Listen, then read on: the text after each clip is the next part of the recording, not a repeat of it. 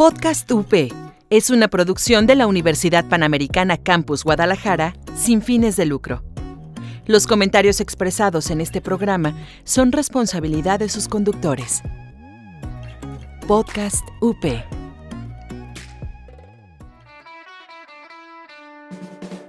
Estás escuchando Podcast UP. Encuéntranos en Facebook como Multimedia UP.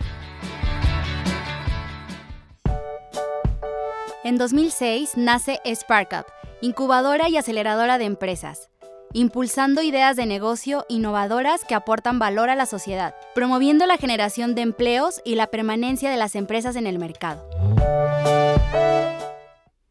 Bienvenidos, yo soy Daniela Hernández y esto es De Emprendedor a Emprendedor. ¿Cómo están? El día de hoy no nos acompaña Diego González, pero estamos acompañados de alguien más que en un momento los vamos a, lo voy a presentar. Estamos muy contentos de estar aquí con ustedes una semana más hablando de temas de emprendimiento y esta semana vamos a hablar de el crowdfunding. Y para esto tenemos a Leonardo Galindo, un expertazo en temas de crowdfunding. ¿Y cómo estás, Leo? Muy bien, muchas gracias, Dani. Me gustaría eh, comenzar con preguntándote qué es el crowdfunding. Muy bien, muchas gracias. Bueno, te platico un poquito acerca de, qué es este, y la importancia y relevancia que tiene esta herramienta de financiamiento para proyectos y startups. ¿no? ¿Qué es el crowdfunding? Bueno, el crowdfunding nace como una iniciativa de financiamiento colectivo. ¿no? Básicamente es eh, reunir a varias personas que estén interesadas en apoyar un proyecto. El proyecto tiene como objetivo recaudar esos fondos para financiarse y poder exponenciar su, su, proyecto, su empresa. Prácticamente es eso. ¿Y de dónde nace el crowdfunding? Fíjate que el crowdfunding eh, tal cual nace gracias al desarrollo de plataformas tecnológicas, pero tiene un, un, trasfondo, este, digamos, eh, digamos que, se, que tal cual la palabra se acuña este, prácticamente en la actualidad, pero el ejercicio de financiar proyectos o de fondear algunas ideas de negocio tiene, tiene ya, digamos, eh, cierto tiempo eh, recorrido atrás, ¿no? Te voy a poner eh, un ejemplo, ¿no? si hablamos de, juntar a personas para impulsar ideas o, ayudar a fondear algunos proyectos, tenemos el caso, por ejemplo, de, de la Estatua de Libertad, ¿no?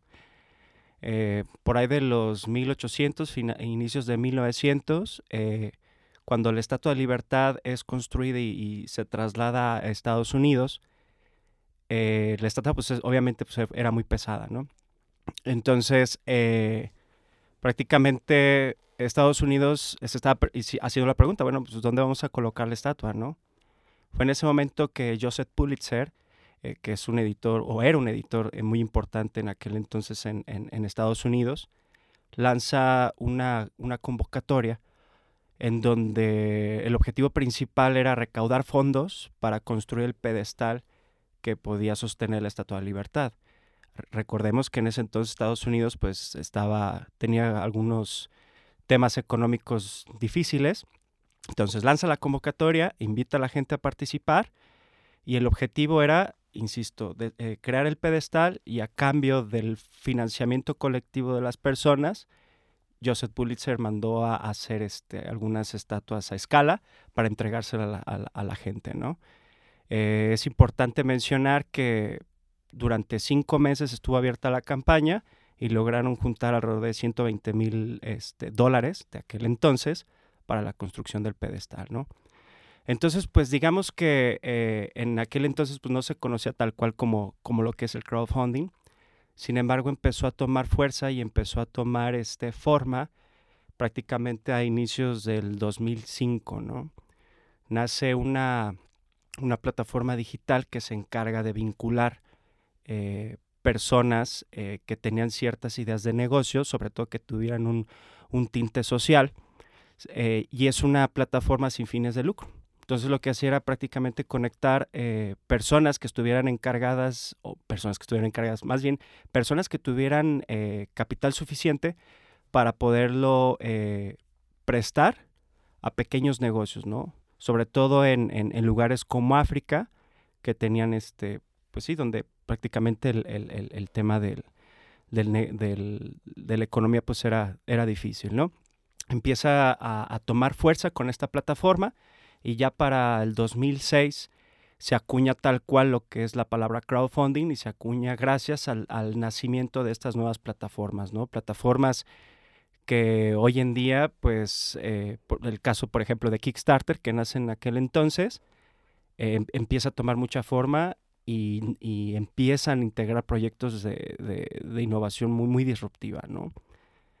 Eh, ya eh, a, partir del 2006 en adelante, con la fuerza que toma Kickstarter, empiezan a nacer otras plataformas, empieza a, haber otras propuestas de negocio y empiezan a, a segmentar al, al, al, mercado, ¿no? De, de, distintas formas, donde hubiera proyectos con cierto impacto social, proyectos más enfocados a apoyar ideas en, con impacto social, este, micropréstamos, etcétera, ¿no? Así es como, como tiene esta, esta pequeña trayectoria el tema del crowdfunding. ¿Y cuáles son las ventajas que tiene el crowdfunding? Mira, yo creo que una de las principales ventajas eh, pues obviamente es la parte de la innovación, ¿no? Ayudan a impulsar mucho el tema de la innovación. La otra es que, pues a final de cuentas, generan empleos. Es importante mencionar que los proyectos que entran a la plataforma y cuando consiguen su capital, pues lo hacen con diferentes, diferentes objetivos. Y el más importante es consolidar o formar una empresa. Por lo tanto, ellos eh, se ven a la necesidad de contratar personal para hacerla crecer, ¿no? Pero yo creo que el punto más importante de, de, de, por qué el crowdfunding o cuál es la ventaja principal se utiliza prácticamente para validar productos y servicios en el mercado, ¿no? Como saben, digo, yo, yo creo que creo que es lo que todo el tiempo se, se habla en las incubadoras, ¿no? ¿Cómo es que vamos a formar la empresa? ¿Cómo vamos a detectar nuestro mercado y cómo podemos validar ese producto y servicio con ellos, ¿no? Entonces, entran proyectos que están en una etapa de posiblemente ideas de negocio, algunos proyectos que ya tienen un prototipo, pero que todavía el producto y servicio no sale al mercado, ¿no? Entonces es en ese momento en el que los proyectos se suben a una plataforma y obviamente al estar, eh, digamos, eh, eh, pues en una, en una plataforma digital, pues esto los llega, lo, logra ser escalable, ¿no? Permitiendo que no nada más la comunidad directa de los emprendedores conozcan el proyecto, sino además que otras personas en el mundo puedan ver cuál es la propuesta de estas iniciativas, ¿no? Entonces, eh, obviamente los, los, los costos para probar esas, esos, esos productos y servicios en el mercado, pues tienden a ser menores, ¿no? Eh, y no inviertes tanta cantidad de dinero en estar eh, validando esa idea de negocio eh, con otro tipo de, de, de, instrumentos o estrategias. ¿no? Subes el proyecto en plataforma, eh, lo pones a, a la vista de, de, muchas personas y las personas deciden si el proyecto funciona o no. De esa manera se puede validar el mercado. Si el financiamiento no se logra, este, pues obviamente es una, es una oportunidad de mejorar la propuesta que estás teniendo o simplemente el proyecto pues ya no continúa. ¿no? O sea, esto quiere decir que únicamente los proyectos que se suben a las plataformas de crowdfunding uh -huh. son eh, para validar la idea de este proyecto. Así es. O no existen aquellas empresas que ya están formadas que también suban sus proyectos a estas plataformas. Sí las existe. Mira, eh, nosotros, digamos, por experiencia, en algún momento nos llegó a tocar algunas eh, este, empresas que querían validar este, sus nuevos proyectos, ¿no? nuevas iniciativas internas de, la empresa.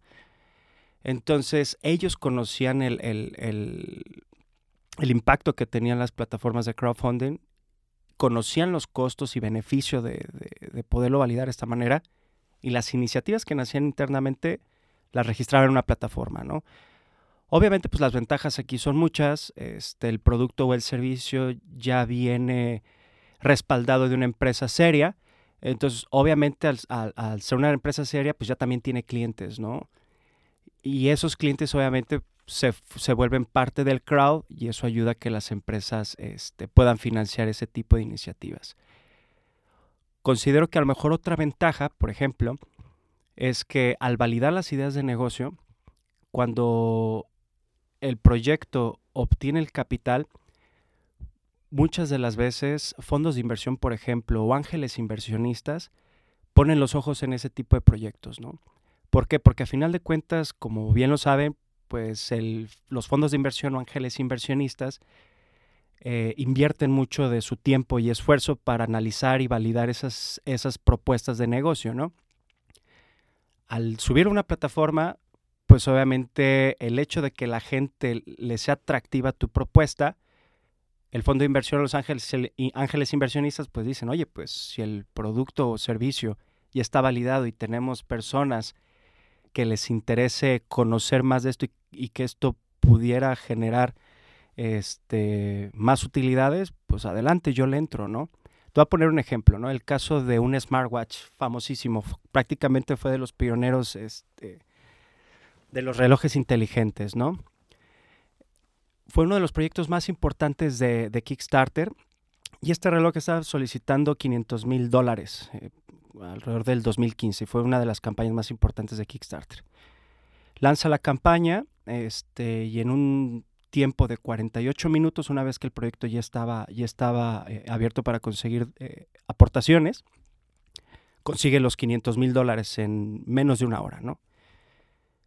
Le dieron la oportunidad que el proyecto siguiera levantando capital, porque su campaña era de 30 días, y el proyecto terminó este, logrando 20 millones de dólares, ¿no? Obviamente, pues generó mucho impacto, eh, los clientes estaban muy contentos apoyando este, este, este, este, producto. Y pues obviamente las marcas grandes, empresas grandes, inversionistas importantes empezaron a hacer ofertas al, producto, ¿no? Como el caso de Citizen, quiso comprar este producto y ofrecieron 700 millones de dólares, ¿no? Desafortunadamente, bueno, pues el emprendedor dijo que no, pues como buen emprendedor orgulloso, y, y, obviamente en ese momento pues entraron otras marcas a hacer competencia. Pero bueno, no quiero, no quiero este, como escudriñar tanto en esto. Lo que sí te puedo comentar es que sí, obviamente se valida el negocio, sí, obviamente es un foco de atención para ángeles inversionistas o fondos de inversión y que bueno, que puede generar este, mucha, muchas cosas positivas, ¿no? Hablando de, ahorita que mencionaba sobre la duración de las campañas, ¿cuál eh, es la duración de estas o existe tal cual ya como un, tiempo destinado o es variable? Es variable. Eh, se tienen estadísticas que los, los mejores proyectos que, han levantado eh, capital pues, muy, interesante eh, tienden a colocar un tiempo de 30 días máximo en, sus campañas, ¿no? Y también es, es muy variable dependiendo de la propuesta de la plataforma. Hay plataformas que te dan la opción de, de 15 a 30 días hay otras plataformas que te dan la opción de 60 o 90 días y otras más que hasta 120 días, ¿no? Pero por lo general en, plataformas de recompensa, que bueno, ahorita lo, podríamos tocar, por lo general eh, los proyectos alcanzan o se les propone que su campaña dure máximo 30 días y que no se extiendan hasta 60 porque luego es un poco aburrido para el, para el patrocinador o el aportador estar escuchando lo mismo acerca del producto o servicio. Entonces, creen ellos que lo más viable es que sea por lo menos 30 días, ¿no? Y ahorita que tocas el tema de recompensas, pues me gustaría saber cuáles son eh, o qué tipos de crowdfunding son los que existen. Claro que sí, mira. Eh, actualmente eh, existen cuatro tipos de crowdfunding, ¿no? Está obviamente el crowdfunding o la plataforma, plataformas de crowdfunding que, se, que son las iniciativas más, más, más populares, que es la de recompensas existen plataformas de donaciones, que es donde podemos aportar o, financiar aquellos proyectos que tienen un impacto social o causas sociales. Están plataformas de préstamos o lending, donde puede haber este, préstamos entre peer-to-peer, persona por persona, o personas que quieran apoyar eh, ideas de negocio, ¿no? Y hay un, hay un crowdfunding mucho más, más interesante y más complejo que es el crowdfunding equity, pues donde ya hay un interés eh, de, otorgar acciones a los inversionistas que quieran apoyar estas, estos proyectos, ¿no? Bueno, ahorita regresando de la pausa, me gustaría que me platicaras un poquito más sobre los tipos de crowdfunding. Gracias. Los estrenos de la semana, personajes icónicos del cine, datos curiosos y churros, muchos, muchos churros. El set un programa de cine y, y nada más. Regresa a Guadalajara Camilo VII con la presentación de su nuevo disco Navegantes. No te lo pierdas, 20 de septiembre en Teatro Diana. Adquiere tus boletos en Ticketmaster o taquillas del teatro. Hablemos de ecología. ¿Qué puedes hacer para mejorar tu ciudad? Entérate cómo puedes ayudar desde tu propio espacio. Greencast. Descarga programas anteriores en iVox. Búscanos como Podcast UP. Nos quedamos eh, hablando sobre los tipos de crowdfunding que existen y me gustaría que nos hablaras eh, más un poquito de estos tipos y las características que tiene este, bueno, los tipos de crowdfunding. Claro que sí, Dani. Mira, pues te platico. Eh, obviamente, eh, el hecho de, dividir los tipos de crowdfunding, el, objetivo principal es apoyar todo tipo de proyectos, ¿no? Que haya proyectos que, que tengan eh, varias características en las que se puedan canalizar a diferentes propuestas de crowdfunding, ¿no? Como te lo mencionaba, el tema de, de plataformas de crowdfunding de recompensa, son plataformas en donde se inscriben todo tipo de proyectos, pero que sean sumamente creativos y disruptivos, ¿no? Proyectos, por ejemplo, que tengan que ver con videojuegos, proyectos que tengan que ver hasta con obras de teatro, proyectos en temas de wearables, por ejemplo, todo lo que es ropa eh, inteligente, que tenga ciertos dispositivos, que los haga ser eh, atractivos. Todo ese tipo de proyectos son los que pueden entrar a recompensa. ¿Por qué razón? Generalmente las, las, plataformas de recompensa funcionan como una especie de estilo de compraventa, ¿no? El proyecto propone, propone eh, su, su, producto o servicio, eh, lanza la, la, campaña de crowdfunding y a través de las distintas aportaciones o el distinto valor que, se den aportaciones, eh, se entrega parte del mismo producto o del servicio, ¿no? Entonces, esto obviamente lo hace muy, muy interesante. Las personas obviamente adquieren productos este, mucho más, más baratos y accesibles antes de que entren al mercado o sean sujetos de distribuidores, ¿no? El caso de, plataformas de donaciones, que digamos que sería el segundo tipo de, crowdfunding, como lo mencionaba, eh, son plataformas que impulsan o apoyan proyectos con impacto social, o proyectos que, o, causas sociales, ¿no?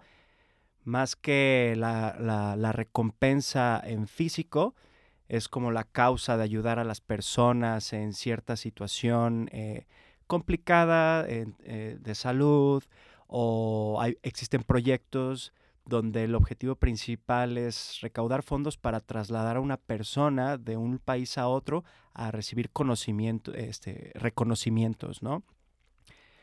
También existen plataformas, antes de que pase a los siguientes dos tipos, existen plataformas que pueden combinar eh, ambos tipos de crowdfunding, tanto recompensas como donaciones, donde también existen proyectos con impacto social que vendan productos y que también se pueden entregar este tipo de recompensas, ¿no? Eh, las hay, pero no son muchísimas las que, las que realmente ofrecen esta propuesta, pero también es muy disruptiva, ¿no? Eh, y eso es lo que lo hace interesante. Por otro lado, eh, plataformas de lending, que sería, por así decirlo, el tercer tipo de crowdfunding, son plataformas donde hay una interacción entre, eh, entre personas que requieren dinero y están dispuestas a pagar una tasa de interés y, están los accionistas o, prestamistas eh, que se encargan de prestar ese dinero, ¿no? Eh, las tasas de interés que se manejan en este tipo de crowdfunding son muy competitivas. Si, si, hacemos una comparación entre la banca y plataformas digitales es muy competitiva, pero eh, las plataformas de lending en México son las más populares, ¿no? O sea, son, son plataformas que están creciendo muy rápido y donde se han vuelto pues también ventajosas para los emprendedores, ¿no? Eh, y también se apoya todo tipo de, proyectos, pero a diferencia de proyectos de plataforma, a, diferencia de los proyectos que entran a plataformas de recompensa y donaciones, este tipo de proyectos ya tienen una, una, estabilidad eh, dentro de la empresa, ya superaron los dos años de operación, Entonces es más, más sencillo que el, el prestamista eh, tenga la confianza para poder otorgar el crédito, ¿no? Y de la misma manera que la persona que recibe el préstamo pues pueda pagar lo que está pidiendo, ¿no? Y el cuarto tipo de crowdfunding podríamos, eh, se cataloga, perdón, en, equity, ¿no? Eh, son proyectos, o más que proyectos, son empresas que, insisto, ya, ya también están consolidadas, pero están solicitando una inversión importante por arriba de los 2, 5 millones de pesos y donde ya puede haber una, una eh, el, que la, la, persona que está entregando el dinero pueda recibir acciones de la empresa, ¿no? Eh, también el tipo de proyectos que se manejan en estas plataformas, también pues, son proyectos de, de, tecnología, digamos, eh, muy, muy interesante, proyectos muy innovadores que ya son probados en el mercado, pero ahora quieren crecer mucho más, ¿no? Y obviamente, pues las acciones son distribuidas entre los varios este, accionistas o inversionistas, ¿no? Y te puedo platicar de otro, de otro crowdfunding que, que, viene muy ligado a la parte de equity, que es el inmobiliario, que es una propuesta que a mí en lo particular se me hace muy interesante, muy disruptiva, porque supieron encontrar un nicho de mercado muy importante que es la construcción y por lo menos aquí en Jalisco o Guadalajara me he dado cuenta que son las propuestas que están haciendo, ¿no? Traen ideas muy interesantes, hacen que las personas que, que dan el dinero sean propietarios de un, de un pedazo, por así decirlo, de un porcentaje de la construcción, ¿no? Entonces, pues ya están creando prácticamente un patrimonio. Eh, obviamente esas tasas de, de, rendimiento no son tampoco altísimas porque están sujetos a, a este tipo de, de productos inmobiliarios, pero a mi, a mi punto de vista, pues es muy seguro, ¿no? Porque obviamente pues tienes el producto en físico, ¿no? Así es como, como las podríamos dividir. Y desde tu punto de vista, eh, ¿cuál crees que es el tipo de crowdfunding más popular? Como te lo mencionaba, a nivel internacional, el, las plataformas más populares de crowdfunding son las de recompensas, porque, bueno, insisto, fueron pioneras en esto. Eh, y si hablamos de la parte en México, eh, ha habido más plataformas de préstamos que han estado naciendo constantemente. Y sobre todo ahorita por el boom de, de, de, lo, de las de todos los servicios fintech que hay, ¿no? ¿Y cuál es el panorama del crowdfunding en México? El, el panorama del crowdfunding en México, eh, te puedo decir que está avanzando este, muy rápido gracias a que, gracias al desarrollo fintech que existe, ¿no? Eh, el año pasado estábamos en primer lugar en desarrollo de, servicios fintech o de plataformas fintech.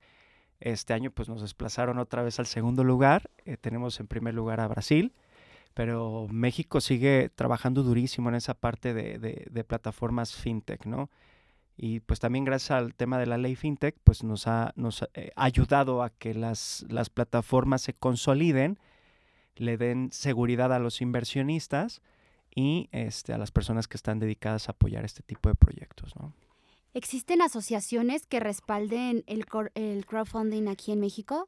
Así es, existen, además de asociaciones, existen ciertas este, instituciones este, que se encargan de apoyar todo el, el, el boom del crowdfunding, ¿no?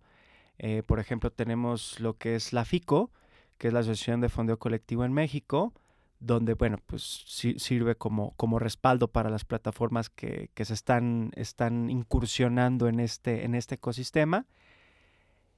Y eh, pues tenemos el caso del Banco Interamericano de Desarrollo, por ejemplo, tenemos Finovista, que constantemente está publicando el crecimiento del fintech a nivel internacional. Tiene unos estudios muy, muy interesantes, ¿no? Recomiendo mucho que se metan a su página. Y pues bueno, desafortunadamente pues ya no tenemos al INADEM, pero INADEM estaba empujando mucho también esa parte de desarrollo fintech, ¿no? ¿Existe algún riesgo para los inversionistas que apoyan alguna campaña? Como todo, sí. Sí, sí, sí hay riesgos, ¿no? Eh, yo y, y, puedo platicar de algunas cosas, ¿no? Que, que, han sucedido, han sucedido durante estos, estos años, ¿no? Con el, el, el boom del crowdfunding. Eh, hay riesgo tanto para los, las personas que son los aportadores o inversionistas y riesgos para el emprendedor que registra el proyecto. ¿no? Te voy a poner un ejemplo.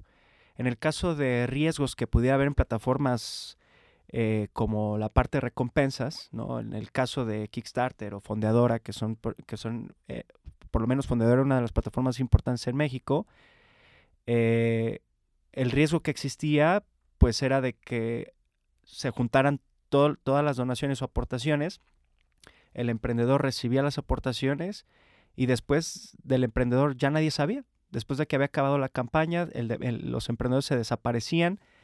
Entonces, esto no ha sido solamente un caso, no se ha dado una vez, se han dado varias veces, no solamente en México, en otras partes del mundo, este, pues donde aportas el dinero y dices, bueno, queremos ver si el proyecto está avanzando, cuándo nos van a entregar las recompensas, y de repente buscas información del emprendedor, la empresa ya no existe, entonces pues obviamente eso genera desconfianza para la parte de los de los aportadores, ¿no? Pero no solamente en la parte de, del crowdfunding, o sea, todo, todo, el, todo el tiempo lo ves en, en, en, en el mercado, lo ves en el ecosistema, eh, hay inversión, de repente te das cuenta que el, que el emprendedor eh, pues hizo mal uso del dinero, pero eso, por ejemplo, en, en temas de, plataformas de recompensas, ¿no? Y por parte de plataformas que ya tienen que ver con capital, sobre todo la parte de, de acciones, pues como cualquier proyecto que está levantando eh, eh, un venture capital, pues puede ser que el proyecto no empuje, se quede y pues simplemente el inversionista no va a tener alguna retribución este, tal cual, ¿no? A base de esos riesgos fue que este, las instituciones y las asociaciones, al igual que la, que la Comisión Nacional de Banque de Valores se, reunió para poder de, este, regularizar el funcionamiento de las fintech eh, en México, ¿no? Precisamente para que existiera esa confianza entre la, relación de inversionista con emprendedor. Entonces, digamos, ya es más sólido, ya hay muchos apoyos por, parte de, este, de las plataformas para dar seguimiento a los emprendedores y que trabajen y de la misma manera respaldan muy bien a sus inversionistas, ¿no? ¿Qué recomendarías? Eh más bien, pues, ¿qué recomendación darías tú para todas aquellas personas que desean entrar a una plataforma de crowdfunding? Pues mira, lo primero que les recomendaría es lo siguiente. Eh, es importante que ellos puedan saber cuáles son los objetivos de sus proyectos. Si quieren levantar capital o no, si quieren validar su producto en el mercado o no, simplemente quieren hacer una prueba y registrar el proyecto, ellos tienen que, definir los objetivos a alcanzar de registrar un proyecto en plataforma. Eh, que también ellos sepan, y es importante mencionar, que antes de que registren ellos un proyecto a plataforma, se tienen que preparar por lo menos con tres meses de anticipación. ¿Esto qué quiere decir? Dependiendo del fondo que ellos estén buscando, eh, tienen que estar eh, preparados tanto con su organización, tanto las herramientas de publicidad, para que el día que el proyecto se registre en plataforma puedan alcanzar por lo menos el 30% del fondeo que están solicitando y que tengan ellos por lo menos 29 días más para lograr el, financiamiento final. Entonces, una vez que se, que, se definan los objetivos, ahora sí eh, se pueda pasar a seleccionar la plataforma ideal para el tipo de proyecto. Por ejemplo, si tenemos un proyecto que apenas lo vamos a validar en el mercado y no tenemos tal cual una evaluación de la empresa, pues es imposible que, que, una plataforma de equity o de lending te dé la oportunidad, porque a final de cuentas van a llegar los inversionistas, van a decir, pues este producto no está aprobado, ni siquiera tiene seis meses de, de operación, pues no voy a confiar en él. No es que las plataformas te lo impidan, pero pues obviamente no van a, no van a, esforzarse en estar dando seguimiento a este tipo de proyectos, ¿no? Pero bueno, entonces, una vez definiendo los objetivos y posteriormente seleccionando el tipo de plataforma, entonces sí, prepararse para la campaña, ¿no? Eh, una de las cosas más importantes dentro de una campaña de crowdfunding es hacer un video y en el video se siguen ciertos pasos pues para atraer a la comunidad y entregar el mensaje específico que necesita escuchar la comunidad, ¿no? No es que necesariamente le tengas que meter muchísima inversión para el desarrollo de tu video, o sea, lo puedes hacer desde eh, la cámara de tu teléfono, desde tu computadora, puede ser un video muy interesante que le llegue a las personas y, las, haga, las haga enamorarse de tu propuesta. Y eh, pues lo más importante es acercarse a su red directa de contactos, ¿no? ¿Por qué te lo digo? Porque desafortunadamente como emprendedores creemos que la plataforma nos hace toda la chamba y no es así. La plataforma nada más interviene para ayudarte a administrar tu proyecto, que se cumpla el, vínculo entre aportaciones y entrega de recompensas y hasta ahí, ¿no? Entonces, sí, muchas veces la plataforma, por el número de crowd el número de, seguidores que tiene puede, impactar mucho, pero la plataforma no te va a ayudar a desarrollar la campaña de crowdfunding. Es, eres tú, es tu equipo de trabajo, es, esfuerzo y prepararse, ¿no? La, idea importante aquí es que al, prepararte, insisto, por lo menos logres el 30% de tus aportaciones y pues bueno, que sea, que sea caso de éxito. Muchas gracias, Leo. Gracias por acompañarnos en este programa. No, gracias a ustedes. Y me gustaría comentarles que estamos teniendo un curso de crowdfunding nosotros como SparkUp. Si desean más información, no olviden comunicarse con la licenciada Karen Abrica. Su correo es iabrica.up.edu.mx. No olviden seguirnos en nuestras redes sociales. Estamos como sparkout.gdl en Facebook y no olviden seguir la serie de programas de Multimedia UP. Estamos como Multimedia UP y no olviden escucharnos en iBox, iTunes y Spotify. Y recordarles también que en Facebook subimos muchísimo material y próximamente estamos por celebrar nuestro treceavo aniversario de Spark Up. Muchísimas gracias, Jazz. Gracias, Gabo. Gracias, Leo, por acompañarnos. Y nos vemos la próxima semana. Hasta luego. Gracias por escucharnos. Nosotros somos Spark Up y esto fue De Emprendedor a Emprendedor.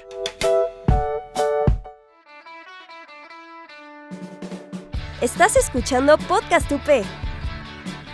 Encuéntranos en Facebook como Multimedia UP. Podcast UP es una producción de la Universidad Panamericana Campus Guadalajara sin fines de lucro. Los comentarios expresados en este programa son responsabilidad de sus conductores. Podcast UP.